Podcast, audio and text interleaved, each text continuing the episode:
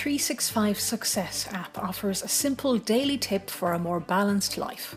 365 Success is a one year plan over six levels where a new tip is displayed each day. The people behind 365 Success are academic and creative life hackers Dr. Nisha O'Reilly, Dr. Graham Hughes, and Marie O'Riordan. Discover 365 Success, available now in the App Store. Hello, and you're very welcome to episode 33 of Purple Psychology. I'm Marie O'Riordan. Thank you for tuning in all around the world. Explore purplepsychology.com. Dr. Nisha O'Reilly, hello. Thank you. How are you? Good. What are we starting with?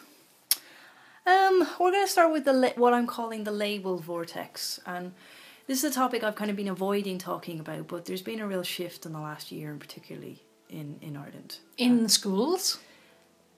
It's been all around really. It just it seems to be making the whole system worse. So basically, what I'm noticing is that there's an obsession to put labels on children's in school with certain learning difficulties, particularly um, Asperger's is one bounded around a lot.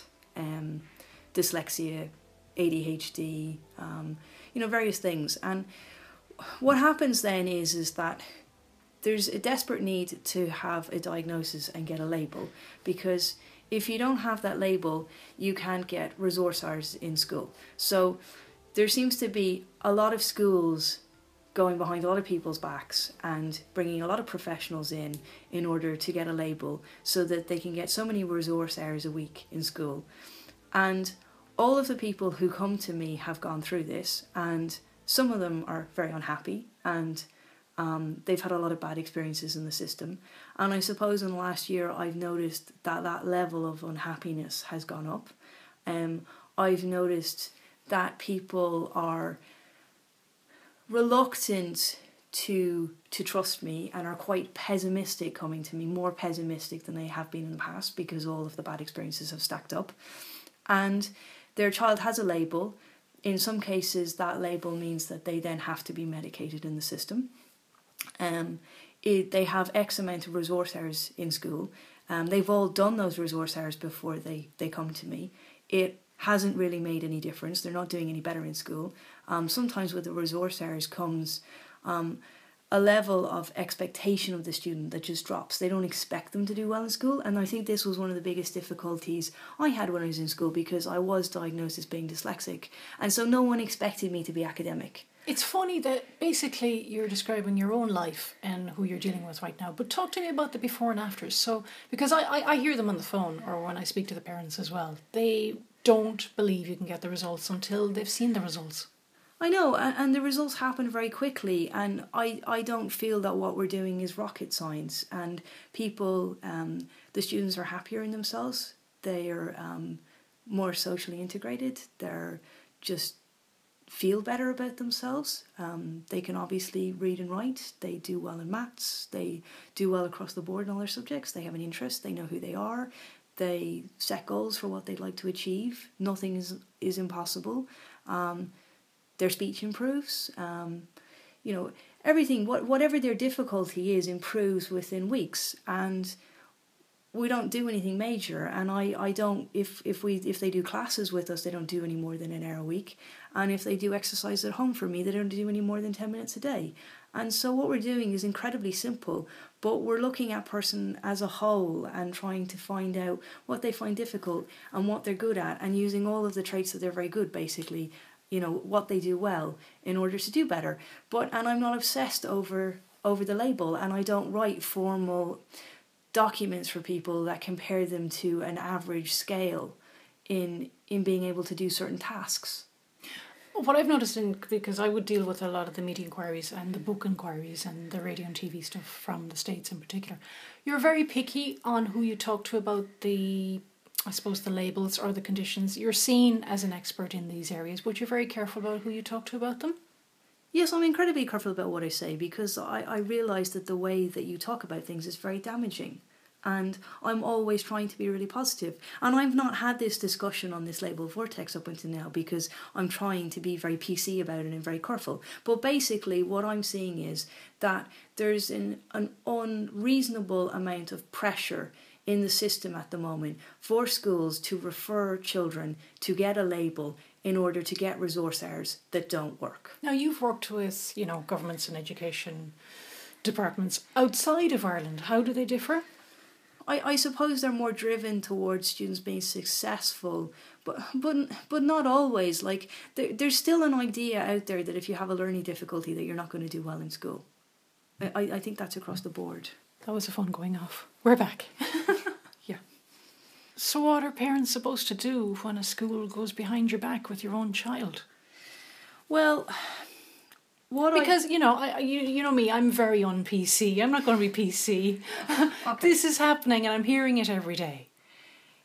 Yes, well, what I've what I've started advising people to do, um, and people can disagree with this if they like, is to seek outside help and solve whatever the issue is outside yourself, because if you don't wish to have resource hours in school, you don't need to go through the process, and since the resource hours in school don't seem to be fixing the issues if you can fix them externally, there's no reason to get into the middle of the vortex. So, if you don't fit in a box, you don't tick the box, what are the main reasons why people like you never fitted in at school, or people like me never fitted in at school?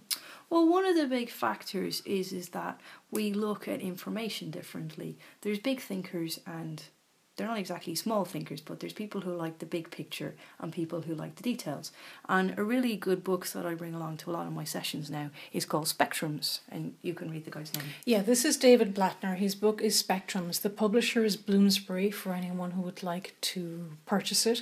And the byline of the book is Our Mind Boggling Universe from Infinitesimal to Infinity. And please don't ask me to repeat that because I always get stuck on the infinitis- infinitesimal word.